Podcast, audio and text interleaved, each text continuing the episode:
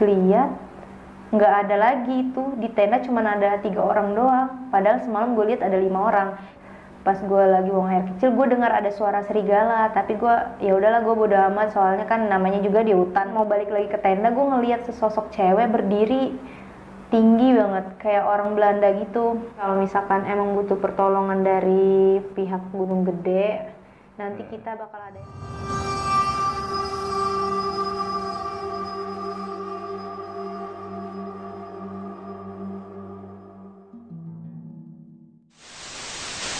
Assalamualaikum warahmatullahi wabarakatuh. Balik lagi bersama gue Indra di Besok Pagi Channel.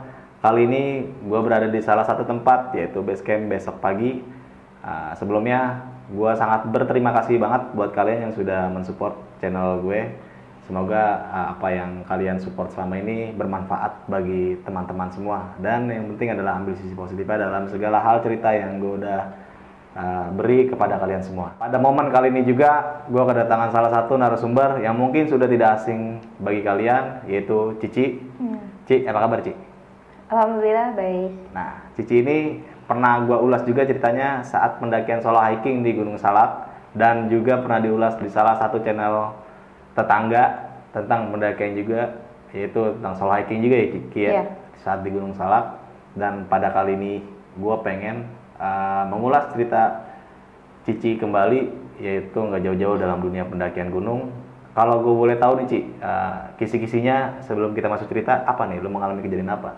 Jadi itu Desember tahun 2019 pendakian Gunung Gede Pangarango Pia Putri. Ah. Di sana gue ngalamin hipotermia, terus lagi posisi haid sama gue juga ngalamin di sana malam panjang. Sebelum masuk ke cerita, nah, bagi kalian yang belum subscribe, subscribe terlebih dahulu channel Besok Pagi dan jangan lupa nyalakan loncengnya. Bagi kalian mungkin yang mempunyai cerita tentang mistis saat pendakian, bisa nanti uh, gue cantumin di kolom deskripsi juga. Oke, tanpa berlama-lama dan untuk membersihkan waktu, mungkin kita masuk aja langsung ke ceritanya.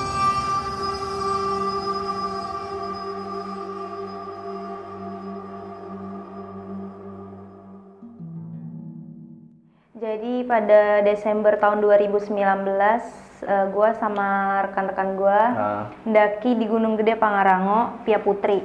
Di sana emang udah direncanain dari jauh hari. Jadi di sana uh, mutusin buat naik Gunung Gede Pia Putri hari hari Sabtu Minggu kalau nggak salah ya Sabtu Minggu di sana awal berangkat itu dari rumah malam sekitar jam 10-an e, di sana dijemput sama temen kan. Terus langsung ke kampung rambutan naik uh. bis dari sana.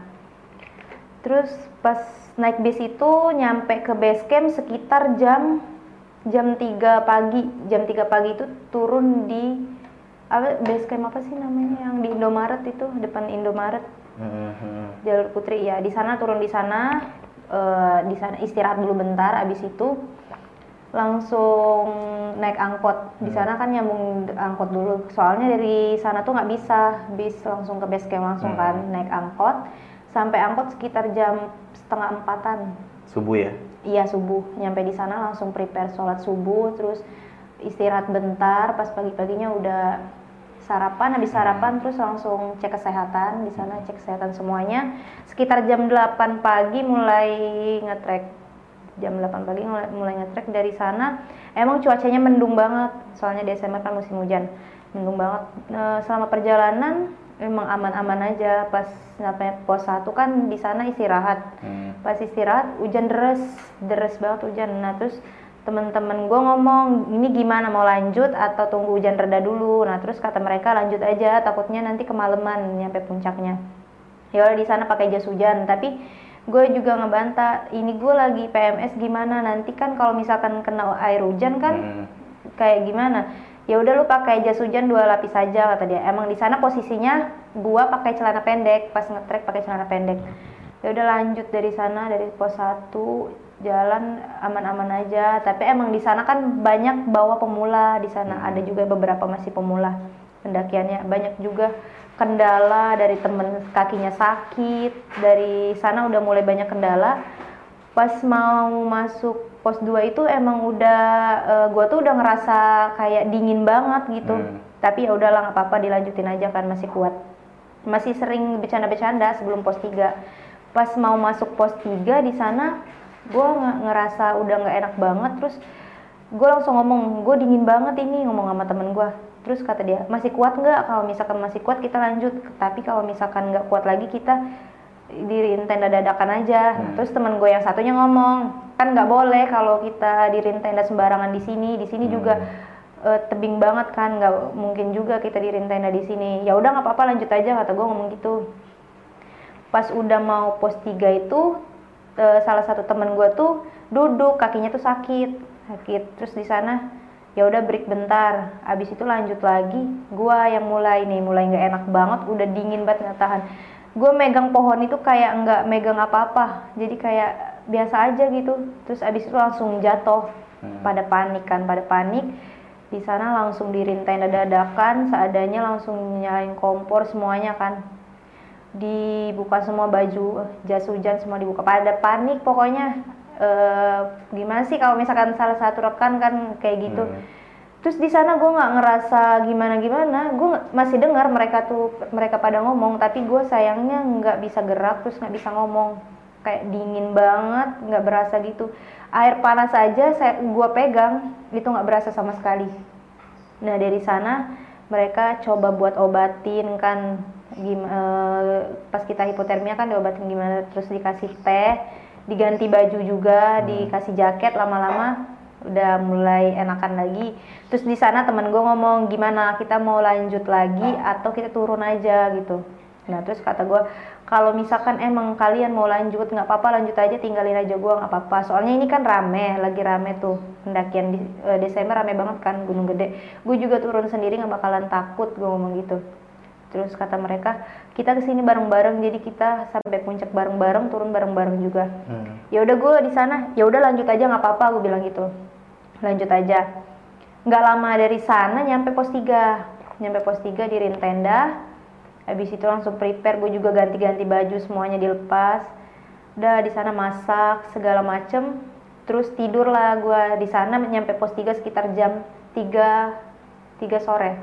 Nah di sana gue langsung tidur.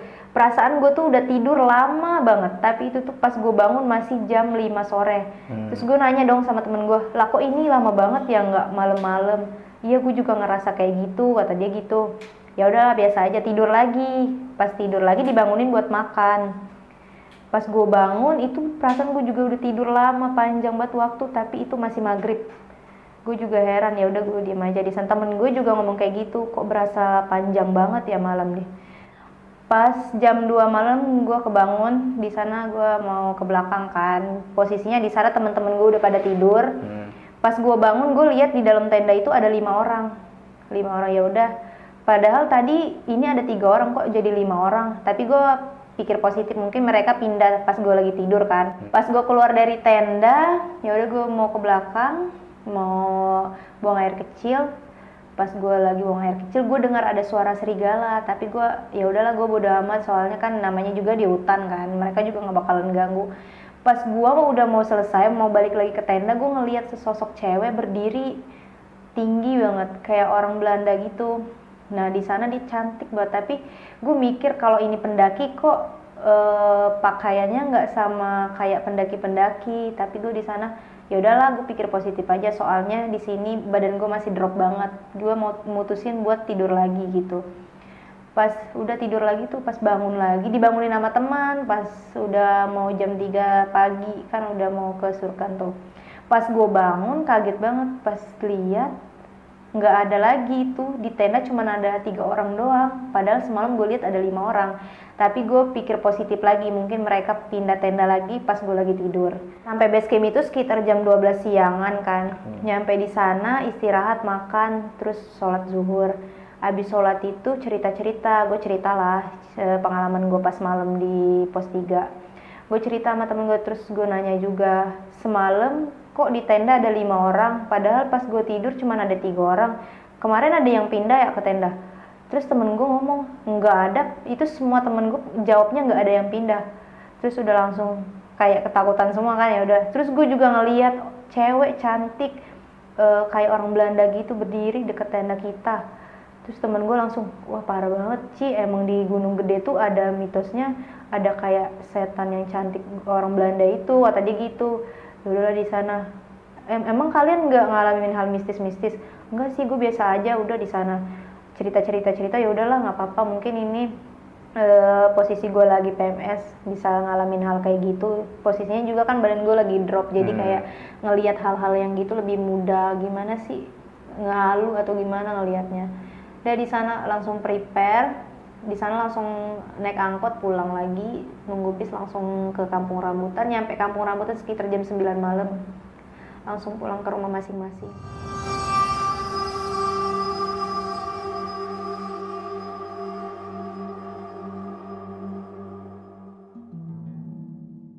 Oke, mungkin itu tadi eh, sepenggal cerita dari Cici yang pernah mengalami kejadian ganjil saat pendakian di Gunung Gede Pangrango Via Putri pada tahun 2019 ya, Ci ya? iya Desember 2019. Nah, di sini lu mengalami kejadian-kejadian yang di mana ah, memang di Desember itu lagi musim penghujan ya. Mm-mm. Dan kondisi saat tadi lu jelaskan itu kondisi lu sedang drop banget karena mungkin lu kehujanan ya kan dan ditambah kondisi lu sedang head. Yang pengen gua tangkap uh, dari cerita yang pengen gua ulas dari cerita lu ini ya, mungkin gak jauh-jauh dari hal mistis. Uh, saat lu tadi malam terbangun itu lo melihat kondisi dalam tenda itu cuman ada tiga orang ya seharusnya ya? Iya harusnya ada tiga orang tapi berubah jadi lima orang. Nah, nah, sempat ngerasa aneh gak sih lu waktu ngelihat lima orang itu kan sebelumnya lu ngeliat ada tiga orang nih, Iya. tapi pas lu bangun kok jadi ada lima orang? kaget dong lah ini kok nambah. Tapi gue nggak nggak ada maksud buat meriksa itu siapa. Hmm. jadi gue kayak ngeliat doang mereka pada tidur gitu. Jadi kayak ada merinding merinding dikit. Nah itu kalau gue boleh tahu eh, dua orang yang selain teman lu itu ya iya. posisinya tidurnya pakai sleeping bag gitu tuh madep ngebelakangin? Ngadep ke belakang nggak berarti bener-bener nggak lu nggak ngelihat nggak ngeliat sama sekali mukanya dan itu nggak lu sangka-sangka ya? Nggak gue juga nggak berpikiran buat ngecek itu siapa. Soalnya kan gue udah kebelet banget di sana. Hmm. terus udah malam banget gue juga takut banget sebenarnya. Tapi mau gimana lagi kan? Masa gue harus nahanin sampai pagi? Nah, di saat lo buang air kecil nih ya, keluar tenda, lo membangunkan teman lo tapi gak ada yang bangun, mungkin sedang tertidur lelap ya. Iya. Kira lo memaksakan untuk keluar tenda sendiri, di saat itu lo eh, sedang buang air kecil, mendengar eh, suara serigala. iya Yang di mana serigala itu, tahu gue ya di Gunung Gede itu, suara-suara serigala itu bahkan penampakan serigala itu mungkin gua juga nggak pernah lihat nih dan nggak pernah ada orang yang namanya serigala di Gunung Gede mungkin ya nggak Hmm. Nah lu menyadari nggak sih kalau mendengar suara serigala itu suaranya benar-benar menggema banget di kuping lu Iya, kayak kedengeran banget. Tapi orang-orang di sekitar sana tuh kan emang masih ada yang belum tidur ya. Mm-mm. Soalnya rame banget. Kayak biasa aja gitu. Kayak gue sendiri yang denger. dia nggak ngerespon sama sekali orang Nggak ada respon sama sekali. oke nah setelah lu sampai keluar tenda ya keluar tenda itu lu melihat salah satu sosok perempuan yang bisa dikatakan cantik tinggi bukan Iya. perawakannya seperti orang kita ya dan bisa dikatakan orang luar Hmm. itu posisi perempuan itu benar-benar duduk atau sedang berdiri Ci? Kayak ngelihat mukanya doang, rambutnya panjang. sendiri dia Iya, sendiri. ada apa sih pemikiran buat lu sapa dia waktu itu ada pemikiran seperti itu nggak sih Ada, tapi gue langsung mikir kalau ini pendaki kenapa pakaiannya kayak gini. Jadi gue langsung bodo amat langsung udahlah masuk ke tenda aja. Sebenarnya gue udah mikir juga kalau itu pasti makhluk-makhluk lain, tapi nggak mau bersangka buruk dulu soalnya masih di sana kan posisinya. dan lu uh, memutuskan untuk summit pada jam 3 subuh ya Iya, jam 3 subuh lu terbangun dan melihat seisi tenda lu yang tadi lu lihat ada lima orang ternyata cuma ada tiga orang nih iya. Tapi gue pikir positif lagi, mungkin mereka pindah pas gue lagi tidur. Ah, lu sempat negur nggak sih pada waktu itu nih dua orang ke mana Enggak, gue langsung diem aja udah. kalau langsung lu berpikir ah mungkin dia Iya, mungkin pindah mereka gitu. pindah pas gue udah tidur gitu. Nah, setelah lu summit, itu nggak ja- nggak terjadi hal-hal yang ganjil sama lu ya. Nggak ada. Dan lu mengulas kembali cerita tentang si uh, dua orang yang ada dalam tenda itu saat turun ke base Iya. camp. Teman lu sempat menjelaskan nggak sih, ngerasa nggak sih saat tidur itu ada empat orang, eh lima orang termasuk lu? Enggak, Bener-bener nggak ngerasain dia? nggak ngerasain sama sekali orang mereka tidur pulas banget orang abisnya di sana kan emang kayak capek banget banyak juga yang eh, kakinya sakit gimana Mm-mm. soalnya di sana banyak pemula juga yang di bawah Benar-benar kondisinya lagi drop banget ya. iya drop banget soalnya di sana kan yang sering mendaki itu cuma ada satu dua doang Hmm. jadi semuanya masih real pemula Dan itu lo mendaki Gunung Gede berapa orang sih waktu itu? Eh, sekitar 13 orang kalau nggak salah 13 orang. Iya rame banget. Tapi emang kayak Gunung Gede tuh lagi rame kayak pasar banget. Jadi nggak ada pemikiran buat bakal ngelihat setan atau gimana kan. Ah, Tapi malah itu bener weekend ya, tambah weekend iya, lagi. weekend. Nah, lu menyadari nggak sih saat kondisi lu head itu benar-benar mentalnya terkuras habis ya, Iya. sering capek juga kan? Lu memikirkan hal itu nggak sih? Iya di sana sebelum mendaki juga gue ngomong sama teman-teman Hmm. pas di base camp. Gue lagi PMS nih kayak gimana. Nah terus salah satu temen gue namanya Ipai. Pokoknya lu ntar kalau misalkan kita udah mau mulai trek, kalau misalkan ditanya lagi haid atau enggak, bilang aja enggak kata dia gitu. Oh. Soalnya kan kalau di Gunung Gede kata ka- mistisnya ya, kalau cewek lagi PMS nggak dibolehin nanjak ke sana. Ah, Iya. tapi teman lu eh, bilang kalau jangan bilang sama orang kalau sedang head ya. Iya, kata dia nanti bisa kok lu gantinya disimpan aja gitu, tapi jangan buang sembarangan atau misalkan mau buang air kecil permisi dulu kata dia gitu. Hmm. Oh, lu sedia ini ya? Iya, Apa, sedia. Pengganti pembalut iya, lah ya? iya, sedia. Sebelum nanjak juga gue langsung ganti dulu. Oh, berarti kejadian head itu sebelum nanjak itu lu udah head? Iya, tapi di sana kata temen gue masa lu mau nggak jadi udah di base camp kata dia ya udah jadiin aja. Oke. Di situ lo mau kehujanan juga Ci ya? Iya, hujan dari pos 1. Dari pos 1 nyampe pos 3 nggak berhenti.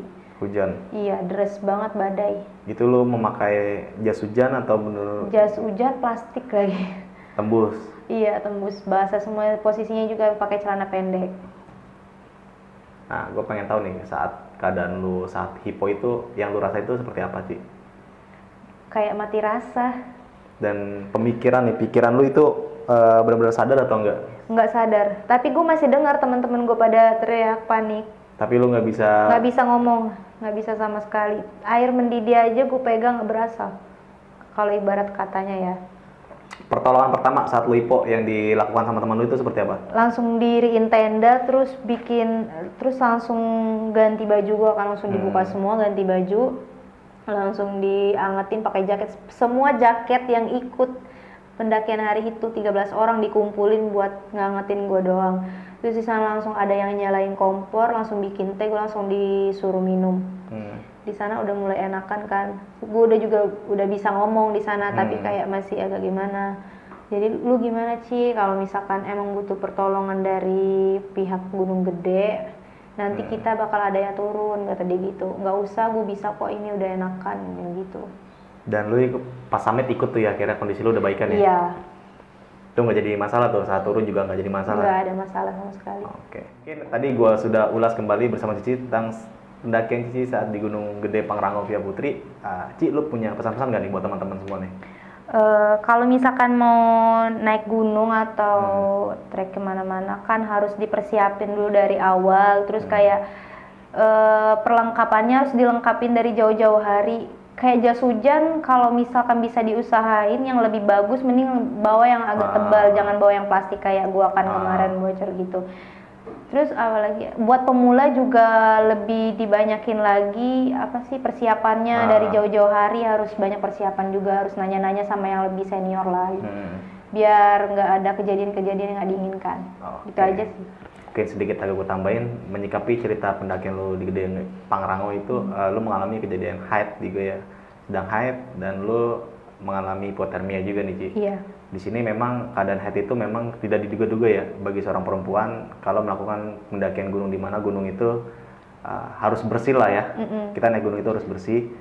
Uh, kalau misalkan terjadi haid di gunung itu sebaiknya uh, kotoran yang pembalutnya uh, jangan dibuang sembarangan, lebih baik dibungkus yang rapat-rapat dan dibersihkan sebaik mungkin. Kalau misalkan dari base camp lu udah mengalami head, lebih baik konsultasi terlebih dahulu sama pihak base camp, bolehkah saya naik ya kan? Hmm. Nah, kalau misalkan diizinkan, biasanya kondisi cewek sedang head itu benar-benar kondisi yang di mana kondisi sangat lemah ya Ci ya? Iya. Di situ mungkin nggak bukan secara fisik aja mungkin pikiran juga terganggu juga di saat head.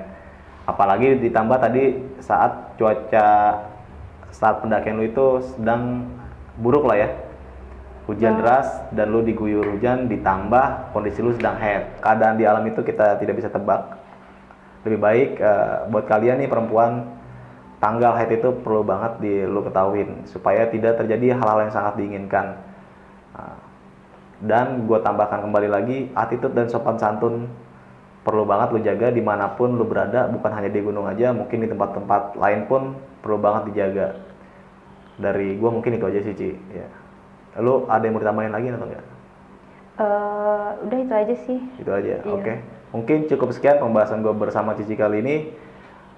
Gue mengingatkan kembali bagi kalian bahwasanya cerita yang gue angkat bersama Cici kali ini bukan untuk menakut-nakuti kalian tapi ambillah sisi positifnya.